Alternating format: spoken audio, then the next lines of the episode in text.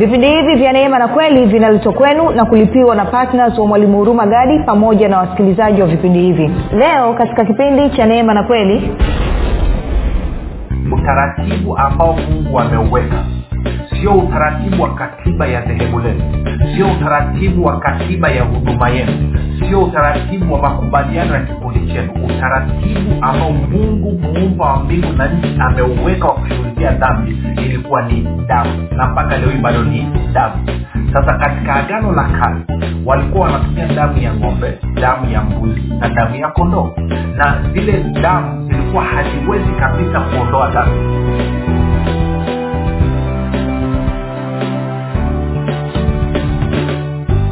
Popote pale ulipo rafiki, ninakukaribisha katika mafundisho ya Kristo kupitia vipindi vya Neema na Kweli. Jina langu naitwa Huruma Gadi. Ninafuraha kwamba umeweza kuungana nami kwa mara nyingine tena ili kuweza kusikiliza kile ambacho Bwana wetu Yesu Kristo ametuandalia. Kumbuka tu mafundisho ya Kristo yanakuja kwako kila siku muda na wakati kama huu, yakiwa na lengo la kujenga na kuimarisha imani yako wewe unanisikiliza, ili uweze kukua na kufika katika cheo cha kimo cha utimilifu wa Kristo. Kwa lugha nyingine, ufike mahali uweze kufikiri kama Kristo, uweze kuzungumza kama Kristo na uweze kutenda kama Kristo. Kufikiri kwako rafiki kuna mchango wa moja kwa moja katika kuamini kwako. Ukifikiri vibaya utaamini vibaya, lakini kama utafikiri vizuri ni dhahiri utaamini vizuri. Hivyo basi fanya maamuzi ya kufikiri vizuri, na kufikiri vizuri ni kufikiri kama Kristo, na ili uweze kufikiri kama Kristo unabudi kuwa mwanafunzi wa Kristo. Na mwanafunzi wa Kristo anasikiliza na kufuatilia mafundisho ya Kristo kupitia vipindi vya Neema na Kweli. Tunaendelea na somo letu lenye kichwa kinachosema Yesu tosha ama Yesu anatosha, na tumekuja kuangalia mambo kadhaa, lakini nadhani kwenye vipindi kama viwili vilivyopita tulikuwa tunamwangalia Yesu Kristo kama ukombozi ama mkombozi wetu ama ukombozi wetu. Na leo nitapenda pia tuendelee kukazia mambo machache pale, maana yake yako mambo kadhaa kadhaa kuzungumza ambayo tukielewa yatatuweka huru kabisa. Kumbuka tu mafundisho haya pia yanapatikana katika YouTube kwa channel yetu inaitwa jina la Mwalimu Huruma Gadi, lakini pia kama ungependa kupata mafundisho ya kwa njia ya sauti basi tunapatikana katika uh, Telegram. Telegram inafanya kazi kama WhatsApp. Nenda kwenye eh, Play Store, pakua application ya Telegram, alafu baada ya hapo tutumie ujumbe mfupi tu sema niunge, nasi tutakuunga katika grupu linaloitwa Mwanafunzi wa Kristo. Namba ni zero seven eight nine five zero zero two nne mbili, zero seven eight nine five zero zero two nne mbili, nawe utaunganishwa bila shaka.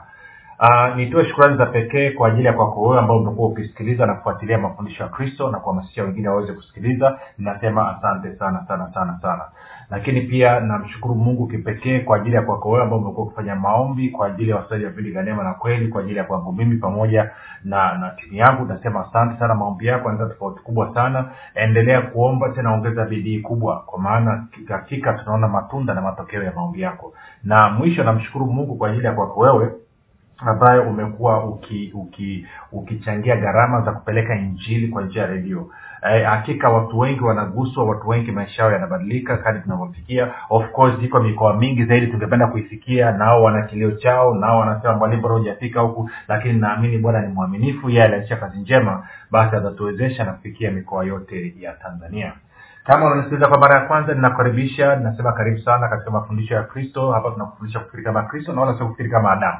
Kama umekuwa ukifundishwa kufikiri kama Adamu, basi mara ya kwanza unaposikiliza mafundisho ya Kristo itakuletea shida kidogo, lakini siku mbili tatu inatosha kabisa kuleta marekebisho ndani mwako, nawe ukaelewa na kufurahia haya mafundisho. Baada ya kusema hayo, nataka tupige hatua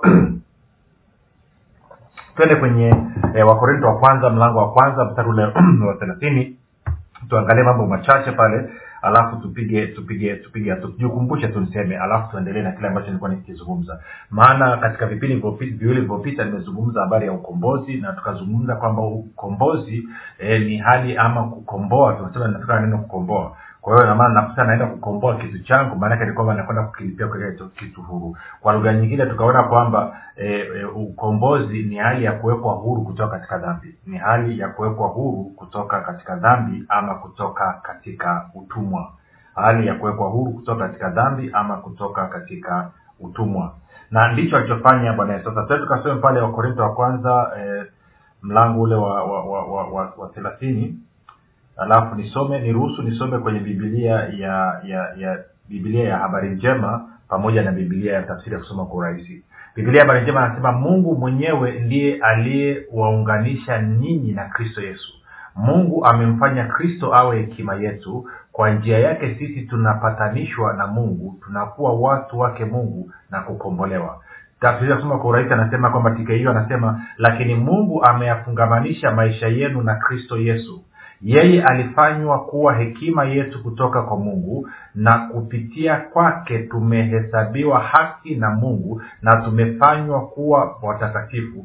Kristo ndiye aliyetuokoa, akatufanya watakatifu na akatuweka huru mbali na dhambi. Kwa lile neno ukombozi kwenye tafsiri ya kusoma kwa urahisi anasema tumewekwa kwa ukombozi ni kuwekwa huru mbali na dhambi. Sasa tafsiri ya S U V ya kawaida inasema kwamba bali kwa yeye ninyi mmepata kuwa katika Kristo Yesu aliyefanywa kwetu hekima itokayo kwa Mungu na haki na utakatifu na ukombozi. Sasa tulishaanza kuangalia mambo kadhaa, kwa hiyo tuka nikaanza kuonyesha jinsi ambavyo unapozungumzia swala la ukombozi ni swala la dhambi kuondolewa, na nikasema kwa bahati mbaya kwenye kanisa bado haijaeleweka bado kwamba ninapomwamini Yesu Kristo, kwamba ninapompokea Yesu Kristo ni uthibitisho tosha kwamba dhambi zangu zimeondolewa, dhambi zote zimeondolewa. Na hii imekuwa ni ngumu sana kwa kanisa kukubali, ni ngumu sana kwa kanisa kuelewa, na kwa bahati mbaya kuna kuna baadhi ya teolojia ambazo zinafundisha watu katika namna ya kutaka kuendelea ku, ku, kuwadhibiti na kuwa control watu, na njia nyepesi ya kudhibiti kudhibiti na kuwa control watu ni kuwaingizia hofu kwa kuwafundisha kitu ambacho Mungu hajasema. Kwa hiyo tumeangalia tukaona kwamba kufuatana na Waebrania tisa, nadhani tulikuwa tunasoma mstari wa kumi na moja, kumi na mbili, kumi na tatu kwamba tumepata ukombozi wa milele. Na neno ukombozi tukaona kwenye Waefeso moja saba na kwenye Wakolosai moja kumi na nne ni msamaha wa dhambi, ambao tafsiri sahihi itakuwa ni ondoleo la dhambi. Na tukawa tunaangalia pia katika Waebrania kumi. Waebrania kumi anasema kwamba uh, agano la kale lilikuwa ni kimvuli, lilikuwa ni kimvuli. Kwa utaratibu uliokuwa unatumika agano la kale katika swala zima la kushu ulikia dhambi ilikuwa ni kimvuli, ilikuwa ni tunasema photocopy, sio original. Anasema lakini original halisi iko katika agano jipya. Sasa anasema hivi kwamba unapotumika unapokuwa kutumika utaratibu wa agano la kale katika swala zima la kuondoa dhambi ama kushughulikia dhambi, anasema kama ingekuwa ule utaratibu unafaa, kama ungekuwa ule utaratibu uko madhubuti na unafanya kazi kama ambavyo watu wanatamani ifanye kazi, anasema baada ya hayo matoleo kutolewa kusingekuwapo tena kumbukumbu ya dhambi katika dhamiri za watu. Ngoja nikusomee tena kidogo eh, Waebrania kumi tena barasa, naanza mstari wa kwanza. Basi torati au agano la kale au sheria kwa kuwa ni kivuli, eh, photocopy cha mema yatakayokuwa, wala si sura yenyewe ya mambo hayo, kwa dhabihu zile zile, unasikia sema kwa dhabihu zile zile wanazozitoa kila mwaka daima, haiwezi wakati wowote kuwakamilisha wakaribiao. Kama ndivyo, je, dhabihu hazingekoma kutolewa? Kwa ma, eh, kwa maana waabuduo wakiisha kusafishwa mara moja wasingeliona tena kuwa na dhambi. Lakini katika dhabihu hizo liko kumbukumbu la dhambi kila mwaka, maana haiwezekani damu ya mafahali na mbuzi kuondoa dhambi. Kwa anasema haiwezekani. Kwa hiyo sasa niuje kana kusema kitu kimoja, na tulisoma kwenye Waebrania ule mlango wa tisa, akasema kwamba utaratibu uliokuwa umeweka, utaratibu ambao Mungu ameuweka wa kushughulikia dhambi, na ngoja nisisitize tena, utaratibu ambao Mungu ameuweka, sio utaratibu wa katiba ya dhehebu lenu, sio utaratibu wa katiba ya huduma yenu, sio utaratibu wa makubaliano ya kikundi chenu. Utaratibu ambao Mungu muumba wa mbingu na nchi ameuweka wa kushughulikia dhambi ilikuwa ni damu, na mpaka leo hii bado ni damu.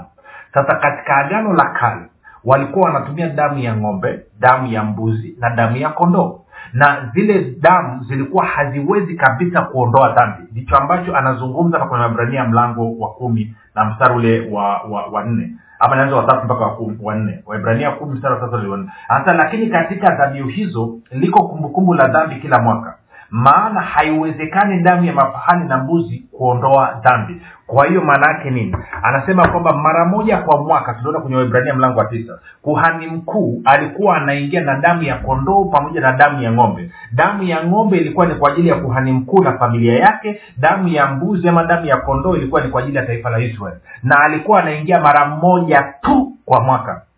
Lakini kila mwaka lazima arudie umchakato. Kwa nini? Kwa sababu damu ya ng'ombe na mbuzi haiwezi kuondoa dhambi. Kwa hiyo ilikuwa inafanya nini? Ilikuwa inafunika. Maana sasa ilikuwa inafunika. Sasa ujio wa Yesu Kristo, damu ya Yesu Kristo, sio tu kwamba damu ya Yesu Kristo inaondoa dhambi kama kipindi kilichopita nilipokuonyesha. Nilikuthibitishia kwamba damu ya Yesu Kristo inaondoa dhambi. Na nikakwambia shida ni kwamba Wakristo wengi hawafahamu kwamba damu ya Yesu Kristo imeondoa dhambi zilizopita, zilizopo na zinazokuja. Imeondoa dhambi milele. Maana Biblia inasema kama ingekuwa inabidi kila mara damu ya Yesu Kristo itolewe, ingebidi Yesu Kristo afe mara nyingi. Na sijui kwa nini ile alieleweke. Sasa ngoja niweke pointi kidogo hapa. Sikiliza kitu hichi rafiki. Kwamba anazungumza basi kwamba damu ya mbuzi pamoja na ama damu ya mafahali ya ng'ombe pamoja na mbuzi inatolewa kwa ajili ya dhambi na haiwezi kuondoa dhambi. Anasema kwa sababu hiyo ndio maana watu kwenye dhamiri zao bado wanakuwa wanakumbukumbu ya dhambi. Ndio maana bado wanakuwa wanakumbukumbu ya dhambi kwenye dhamiri zao. Unasikia kitu kinachozungumza kwamba kwa kuwa damu hiyo sasa haiwezi kuondoa dhambi, ndio maana baada ya kutolewa, baada ya muda mtu anajiona ni mwenye dhambi tena. Na anasema dhabihu hizi, damu ya ng'ombe pamoja na mbuzi of course na kondoo, ilikuwa inatolewa kila mwaka. Na anasema ni dhabihu zile zile. Kama ambavyo watu wamekuwa wanakamchezo kwa kutumia Zaburi ya hamsini na moja kuomba maombi ya rehema na utakaso. Kila mara wanarudi kwenye Zaburi ya hamsini na moja. Sasa sikiliza kitu hichi. Kwanza utaratibu wa Mungu muumba wa mbingu na nchi, utaratibu aliouweka yeye. Kwanza yeye ndiye anayetuambia sisi dhambi ni nini. Yeye ndio mwenye tafsiri sahihi ya dhambi. Kwa nini? Kwa sababu yeye ndio mhukumu wa hizo dhambi. Sio wewe, sio mimi. Sio dhehebu langu, sio dhehebu lako wewe. Sio huduma ya kwangu mimi ninaposali wala huduma unaposali wewe. Sio kikundi ninachosali mimi wala kikundi ninachosali wewe. Aliyeweka utaratibu anasema dhambi ni nini ni Mungu muumba wa mbingu na nchi. Na Mungu anasema kwamba dhambi ni uasi. Waraka wa kwanza wa Yohana tatu nne. Okay. Kwa dhambi ni uasi. Na mwenye utaratibu wa dhambi ni nini, ama mwenye definition, tafsiri ya dhambi ni, ni Mungu. Na mwenye utaratibu wa namna ambazo dhambi hiyo inatakiwa kushughulikiwa, dhambi hiyo inatakiwa kuondolewa, ni Mungu. Sio wanadamu, sio kiongozi wako, sio kiongozi wangu mimi. Sio mtangulizi wako, sio mtangulizi wangu mimi. Sio mwanzilishi wa dhehebu, sio Martin Luther, wala sio sio sio Petro, wala sio Paulo, wala sio mtume Yohana. Sio hao. Mwenye utaratibu ni Mungu muumba wa mbingu na nchi. Hata Yesu Kristo mwenyewe anapokuja duniani anakuja kufanya mapenzi ya Mungu muumba wa mbingu na nchi. Tunaona sawa sawa. Sasa angalia shida tunayopata katika kipindi hichi. Shida tulionayo sasa hivi ni kwamba tuna kanisa ama wa Kristo ambapo hatufuati utaratibu wa agano la kale wala hatufuati utaratibu wa agano jipya. Na maanisha nini? Na maanisha kwamba kwenye agano la kale dhambi ilikuwa inashughulikiwa na damu ya ng'ombe, mbuzi na kondoo, pamoja na kwamba hiyo damu ilikuwa haiwezi kuondoa dhambi, walau ilikuwa inafunika hizo dhambi kwa mwaka mzima. Katika agano jipya dhambi inaondolewa na damu ya Yesu Kristo. Kwenye agano la kale dhambi ilikuwa inafunikwa, kwenye agano jipya dhambi inaondolewa. Kwenye agano la kale dhambi ilikuwa inafunikwa kwa damu ya ng'ombe, mbuzi na kondoo. Katika agano jipya dhambi inaondolewa kupitia damu ya Yesu Kristo. Na katika agano jipya anasema kwamba damu hiyo ya Yesu Kristo imetolewa mara moja tu, ikaondoa dhambi milele na ikamkamilisha huyo anayetakaswa milele. Kama nilivyokuonyesha katika kipindi kilichopita, soma Waebrania na mlango wa tisa kwa umakini na Waebrania mlango wa kumi. Sasa shida inakuja hapa. Kwa wale ambao mnakutanika katika ibada zenu ama katika vikundi vya maombi, fellowship ama kitu gani, mnaanza kwa kuomba msamaha wa dhambi, vinathibitisha kwamba ndani ya dhamiri zenu mna kumbukumbu ya dhambi bado. Mna kumbukumbu kwamba ninyi ni wenye dhambi. Na hiyo kumbukumbu inatoka wapi? Inatoka katika sababu sababu mbili kubwa. Ama katika sababu mbili kubwa. Sababu ya kwanza, moja, inawezekana hamjajua bado dhambi zinaondolewaje. Hilo linawezekana kabisa. Mnadhania kwamba labda kwenye akili yenu na mlivyofundishwa kwamba dhambi inaondolewa kwa maneno, kwamba dhambi inaondolewa kwa kuomba msamaha. Kama nikichukua maneno nikaongea kabla Mungu naomba msamaha, dhambi inaondoka. Ingekuwa dhambi inaweza kuondolewa kwa maneno, Mungu asingewaambia wana wa Israeli kupitia kuhani mkuu wao wanaleta damu ya ng'ombe, mbuzi na kondoo. Angewaambia tu waje na maneno. Lakini tunaona walikuwa wanaenda hekaluni na damu.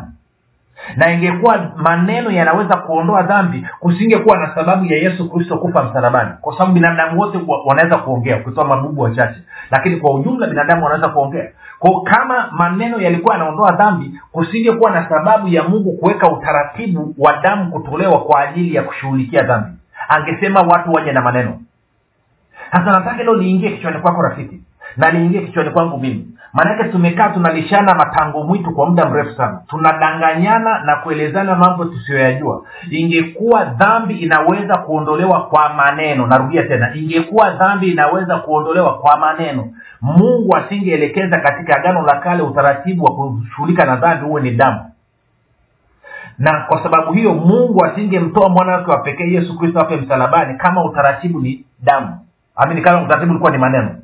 Kwa nini mnaochukua Zaburi ya hamsini na moja na Zaburi ya hamsini na mbili mnamisi point? Mnamisi point kabisa. Kama unataka kushughulikia dhambi na unataka dhambi iondolewe, lazima utumie damu. Sasa habari njema ni kwamba katika Agano Jipya unaposoma Waebrania mlango wa tisa na Waebrania mlango wa kumi, anasema damu ya Yesu Kristo imetolewa mara moja tu, ikatupatia ukombozi wa milele. Kama ukusikiliza kipindi kilichopita, tafadhali kasikilize. Na kwa sababu hiyo sasa tunakuja kwenye changamoto ya pili. Moja nilisema ama watu hawajui kwamba dhambi inaondolewa na damu, ama mbili kuna watu ambao baadhi labda wanajua lakini hawajaamini bado, hawana imani katika damu ya Yesu Kristo. Tuliona katika Warumi mlango wa tatu, tutasoma tena. Hivi vitu tutavihama, nitavikungori mpaka tuvielewe, kwa sababu ni muhimu sana tukaelewa, ili Wakristo wawe huru, waanze kufurahia uhuru wao, waweze kumwabudu Mungu, waweze kutembea katika viwango vya utakatifu ambavyo hawakuwahi kuota wala kuwaza hata siku moja. Angalia tena tena kwenye Warumi tatu, naanza mstari wa ishirini na moja tena chapuchapu mpaka mstari wa ishirini na tano ishirini na sita. Anasema lakini sasa haki ya Mungu imedhihirika pasipo sheria, inashuhudiwa na Torati na manabii, na ni haki ya Mungu iliyo kwa njia ya imani katika Yesu Kristo kwa wote waaminio. Maana hakuna tofauti, kwa sababu wote wamefanya dhambi na kupungukiwa na utukufu wa Mungu. Wanahesabiwa haki bure kwa neema yake kwa njia, angalia hiyo, kwa njia ya ukombozi. Ukombozi nini? Ni ondoleo la dhambi. Kwa njia ya ukombozi ulio katika Kristo Yesu, ni kuwekwa huru kutoka katika dhambi. Kwa njia ya ukombozi ulio katika Kristo Yesu, ishirini na tano, ambaye Mungu amekwisha kumweka awe upatanisho kwa njia ya imani katika damu yake. Awe upatanisho kwa njia ya imani katika damu yake. Kwa hiyo tunatakiwa tuwe na imani katika damu ya Yesu Kristo, kwamba damu ya Yesu Kristo ilipomwagika na kutolewa iliweza kushughulikia dhambi zote, iliweza kushughulikia dhambi zangu zote zilizopita, zilizopo na zinazokuja. Sasa ukinisikia nasema sentence hii ukasema oh, wewe watu wakafanya dhambi kwa kuwa dhambi zilizoondolewa, then nakuonyesha wewe hujaokoka. Inabidi uje utupigie simu tukuongoze sala ya toba uokoke. Wewe bado ni mwenye dhambi. Kama unasikia uhuru uliopata kwa sababu ya kile damu ya Yesu Kristo ilifanya, kwamba imekuweka huru kutoka katika dhambi, alafu unawaza tunasema sasa wewe ukafanya dhambi vizuri kwa sababu dhambi zimesamehewa wakati uliopita, then wewe hujaokoka bado. Wewe hujaokoka bado. Na kama unasema lakini mimi nimewaza sijajiwazia, mimi nimewaza huko, wewe watu kule wafanye dhambi, ina maana wewe ni mtapeli. Kwa maana unataka kusingizia kwamba unawawazia watu, kiukweli unajiwazia wewe mwenyewe. Kwa hiyo wewe tupigie simu tukuongoze sala ya toba uokoke. Wewe hujaokoka bado.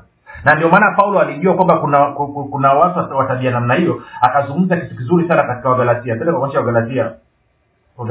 Wagalatia mlango mlango wa tano. Wagalatia mlango wa tano eh anasema Paulo anazungumza hapa, nisome mstari wa kumi na tatu mpaka wa kumi na nne. Anasema maana ninyi ndugu mliitwa mpate uhuru, lakini uhuru wenu usiwe sababu ya kufu, ya kufuata mwili, bali tumikianeni kwa upendo. Kwa anasema umeitwa uwe huru, lakini uhuru uliopewa isiyo sababu ya wewe sasa kwenda kufuata mambo ya mwili. Na ukisoma mstari wa kwanza mstari wa kwanza hata mambo ya mwili ndio haya anapoelezea pale: wizi, ulevi, uchawi, uasherati, uzinzi, fitna na kadhalika na kadhalika. Kwa hiyo Mungu anataka tuwe huru ili tuweze kumtumikia. Kumbuka, huwezi ukawa mwana wa Mungu pasipo wewe kuwekwa huru kutoka katika dhambi. Sasa kwa changamoto tulionayo kwenye kanisa ni na changamoto tulionayo watumishi, na watumishi mnisikilize, nazungumza kwa upendo kabisa. Wakati umefika kwa moja sisi wenyewe kuwa na imani, kuamini kwamba damu ya Yesu Kristo ilishughulikia dhambi zetu na dhambi za ulimwengu mzima ikaondoa milele. Moja hiyo. Mbili, tuende tukawafundishe watu wetu na kuwasaidia na wao watie imani katika hiyo. Tukifanya hivyo tutaona uhuru. Maana kuna watu wanasema kwamba hakuna mtu, na wachungaji kabisa na washirika wao wanasema kwamba hakuna mtu ambaye hana dhambi hapa duniani. Kama hakuna mtu ambaye hana dhambi hapa duniani, maana yake ni kwamba Yesu hakuweza kutuokoa si kutoka katika dhambi. Lakini Biblia inaonyesha wazi kabisa kwamba na mithali kwa kutosha kwamba Yesu Kristo ametuokoa, ametukomboa, ametununua, akatuweka huru kutoka katika dhambi. Amesema kabisa. Nenda kasome Yohana nane pia anasema mwana akikuweka huru utakuwa huru kweli. Labda tupalizie na tusome kidogo. Hebu twende kwenye kwenye Yohana nane. Maana mambo bwana haya. Mimi si watu tunasomaga Biblia gani sasa hivi. Unajua sasa hivi tunafundishana basi tunachoka. Alafu wakati unafundisha tunasema lakini tukisema hatuna dhambi tunajidanganya na kweli haimo ndani mwetu. Wote wametenda dhambi na kupungukiwa na utukufu wa Mungu. Ndio mstari miru na iningiliza kichwani. Kitu cha kwanza nenda kwenye Warumi tatu ishirini na tatu uone kwamba ule mstari kwanza sio mwanzo wa mstari na pia haujaishia hapo. Story inaanzia mstari wa ishirini na moja alafu tunasoma mpaka mstari wa ishirini na tisa. Nenda kasome uone anasema wote wametenda dhambi alafu angalia inachofuatia. Na kupungukiwa na utukufu wa Mungu. Dalili wanahesabiwa haki bure. Kwa sababu ya nini? Kwa sababu ya neema ya Mungu. Kwa nini huammalizii? Kwa nini mnaishia sehemu ambayo hamna kitu nyenye mnaweka kitu? Kama tu utapeli nini? Hilo ni la kwanza. Lakini mimi nasema lakini tukisema hatuna dhambi tutajidanganya na wala kweli imani. Kwa sababu kwanza Yohana mlango wa kwanza mstari wa nane hadi wa tisa. Kitu cha kwanza kila mtu aliye na Kristo kweli kwa ndani mwake. Tutajadili kipindi kinachokuja. Kitu nataka tuele nika Ndio tuka tuka tuka tuka tuka tukajadili tuele kwa Yohana nane. Nikwambia Yohana nane uh, sorry mstari wa thelathini na mbili mstari wa thelathini na moja sorry Yohana nane thelathini na moja hadi thelathini na sita. Basi Yesu akawaambia wale Wayahudi waliomwamini, ninyi mkikaa katika neno langu mmekuwa wanafunzi wangu kweli kweli, tena mtaifahamu kweli na hiyo kweli itawaweka huru. Kwa anazungumzia kweli itakuweka huru. Kwa utakapotambua, utakapojua kwamba damu ya Yesu Kristo imekuweka huru kutoka katika dhambi milele, huo ukweli unaojua kuhusiana na kile ambacho damu ya Yesu Kristo imekufanya na kuweka huru. Alafu anaendelea thelathini na tatu anasema wakamjibu, hawa ni Wayahudi walokolewa wakati huo, sisi tu uzao wake Abrahamu wala hatujawa watumwa wa mtu wakati wote, nawe wasemaje mtawekwa huru? Yesu akawajibu, amin amin nawaambia, kila atendaye dhambi ni mtumwa wa dhambi. Kila atendaye dhambi ni mtumwa wa dhambi. thelathini na tano wala mtumwa hakae nyumbani siku zote, mwana hukaa siku zote. Basi mwana akiwaweka huru mtakuwa huru kweli kweli. Anasema mtumwa hakae nyumbani siku zote bali mwana hukaa, na mwana ambaye ni Kristo akikuweka huru utakuwa huru kweli kweli. Na Biblia inathibitisha pasipo kumumunya maneno kwamba Yesu Kristo ametuweka huru kutoka katika dhambi. Swali langu ni kwamba je, unasadiki kwamba Yesu Kristo amekuweka huru na uhuru uliopata ni uhuru wa kweli kweli? Na kwamba wewe sasa hivi ni wa mwana nyumbani kwa Mungu? Kama uamini tu kaangalia angalia kwenye kwenye Waefeso. Waefeso mlango wa pili. Alafu kwa ajili ya kuokoa muda niruhusu nianze kusoma mstari ule wa wa wa ngapi wa kumi na nne. Kwa maana yeye yani Kristo ndiye amani yetu aliyetufanya sisi sote tuliokuwa wawili yani Wayahudi na wapagani ama watu wa mataifa kuwa mmoja, akakibomoa kiambaza cha kati kilichotutenga, naye akiacha kuondoa ule adui kwa mwili wake, ndiyo sheria ya amri zilizo katika maagizo yani Torati sheria ya kumi, ili afanye hao wawili kuwa mtu mpya mmoja ndani ya nafsi yake, akafanya amani. kumi na sita akawapatanisha wote wawili na Mungu. Tumeshapatanishwa na nani? Na Mungu. Akawapatanisha wote wawili na, na Mungu katika mwili mmoja kwa njia ya msalaba, akiisha kuufisha ule uadui kwa huo msalaba. kumi na saba akaja akahubiri amani kwenu ninyi mliokuwa mbali na amani kwa wale waliokuwa karibu, kwa maana kwa yeye yeye na Kristo sisi sote tumepata nini? Njia ya, kum, ya kumfikia nani? Baba katika roho mmoja. kumi na tisa basi tangu sasa ninyi si wageni wala wapitaji, bali ninyi ni wenyeji pamoja na watakatifu, watu wa nyumbani mwake Mungu. Na Bwana Yesu alisemaje? Mtumwa akae nyumbani bali mwana ukaa nyumbani siku zote. Mwana akikuweka huru utakuwa huru kweli kweli. Kufuatana na Biblia, kwa kuwa wewe unamwamini Yesu Kristo, wewe ni wa nyumbani mwake Mungu, na kwa sababu hiyo Yesu Kristo amekuweka huru kweli kweli. Kupitia nini? Kupitia damu yake. Swali ni moja tu, je, unaamini? Lugha engo nyingine ya kuangalia ni hivi kwamba kama wewe unaye Yesu Kristo sasa hivi, kama Yesu Kristo ni Bwana na Mwokozi wa maisha yako, kama umempokea Yesu Kristo katika maisha yako, basi Yesu Kristo ni uthibitisho kuwa wewe umekombolewa kutoka katika dhambi. Wewe huko huru kutoka katika dhambi. Kwa nini? Kwa sababu Yesu Kristo amefanywa kwetu kuwa hekima, kuwa haki, kuwa utakatifu na ukombozi. Kwa hiyo kwa kuwa unaye Yesu Kristo, basi ni uthibitisho tosha kwamba wewe huko huru kutoka katika dhambi, huko huru mbali na dhambi, na kwa sababu wewe ni wa nyumbani mwake Mungu. Sasa wewe unasema nini? Shida ni kwamba hauamini kwenye kazi ya Yesu Kristo. Huamini kwamba Yesu Kristo alikuweka huru. Unaamini kinachokuweka huru ni maombi yako ya ungamo unayofanya siku ya ibada. Unaamini kinachokuweka huru ni maombi yako ya kuomba msamaha unayofanya usiku, msamaha wa dhambi kabla ya kulala. Unachoamini kinakuweka huru ni ni, ni ni Zaburi ya hamsini na moja ambayo unaitumia. Wewe ndicho unachoamini. Humwamini Yesu, unaamini kwenye juhudi zako binafsi na maneno yako mwenyewe. Ili hali Biblia inaonyesha dhambi inaondolewa kwa damu tu. Pasipo damu hakuna ondoleo la dhambi. Nenda kasome tena Waebrania mlango wa tisa, anza mstari wa kumi na nane hadi mpaka mstari wa ishirini na sita. Pasipo damu hakuna ondoleo la dhambi. Na Yesu Kristo alitoa damu yake mara moja tu. Na kwa maana hiyo wewe umepata ukombozi wa milele. Umewekwa huru kutoka katika dhambi milele. Sio kana ninacho kuzungumza rafiki. Ni muhimu sana ukaelewe. Sasa inatakiwa unanisikilize unasema kumbe ndio hivyo. Na mimi namtaka huyu Yesu. Fanya maombi yafuatayo ili Yesu Kristo aingie, wewe umepata ukombozi wa milele. Sema Bwana Yesu, ninaamini kuwa wewe ni mwana wa Mungu. Ulikufa msalabani ili uondoe dhambi zangu zote. Kisha ukafufuka ili mimi niwe mwenye haki. Nakiri kwa kinywa changu ya kuwa wewe ni Bwana. Asante kwa maana sasa mimi ni mwanafamilia ya Mungu. Rafiki, kwa maombi mafupi ninakupa hongera, ninakukaribisha katika familia ya Mungu. Tukutane kesho muda na wakati kama huu. Jina langu naitwa Huruma Gadi na Yesu ni Kristo na Bwana.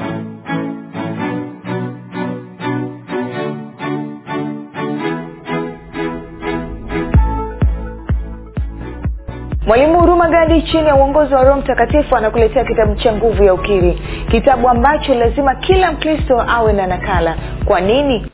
Kitabu cha Nguvu ya Ukiri kinatuelewesha kwamba tuanze kuishi yale maisha halisi ambayo Mungu ameyakusudia katika maisha yetu. Unapolichukua neno la Mungu, ile nguvu sasa ambacho kile Mungu amekikusudia kinaanza kudhihirika katika damu na nyama katika mwili wako, na hakika unakuwa mzima. Na mimi nimekishuhudia hicho hata nyumbani kwangu. Mtoto wangu alikuwa anaamka na kutapika, anaumwa kila leo. Lakini baada ya kuanza kuwakirisha wasoko kwamba mnatakiwa kukiri positive, kukiri kile ambacho Mungu amekisema kwamba wewe ni mzima humu, mpaka leo magonjwa ndani ya nyumba yangu hakuna tena kwa sababu ya kile ambacho Mungu amekisema.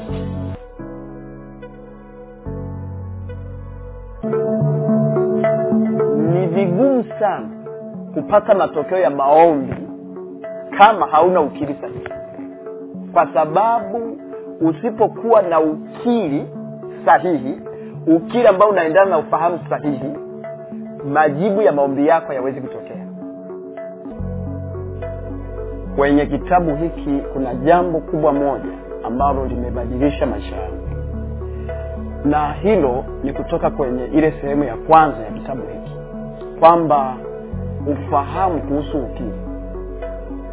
Mara nyingi sana tunapoishi hapa duniani, wengi hawajui maneno wanayoyasema au wanayoyaongea huwa yana matokeo gani. Kwa hiyo niliposoma kitabu hiki cha Nguvu ya Ukiri, jambo moja lililobadilisha kwanza maisha yangu ilikuwa ni kubadilika kutoka kwenye kukiri mambo ambayo sio sahihi kwenda kwenye nguvu ya kukiri mambo ambayo ni sahihi. Kwa hiyo ningependa tu niseme kwamba katika hilo nimeona mabadiliko na nimeona matokeo, na Mungu ni mwema kwenye maisha yangu.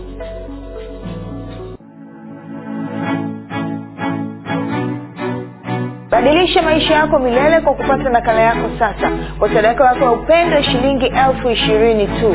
Kwa kupiga simu namba sifuri saba sita nne tano sifuri sifuri mbili nne mbili au sifuri saba nane tisa tano sifuri sifuri mbili nne mbili au sifuri sita saba tatu tano sifuri sifuri mbili nne mbili. Nitarudia sifuri saba sita nne tano mbili mbili mbili mbili au sifuri saba nane tisa tano mbili mbili mbili au sifuri sita saba tatu tano mbili mbili mbili mbili.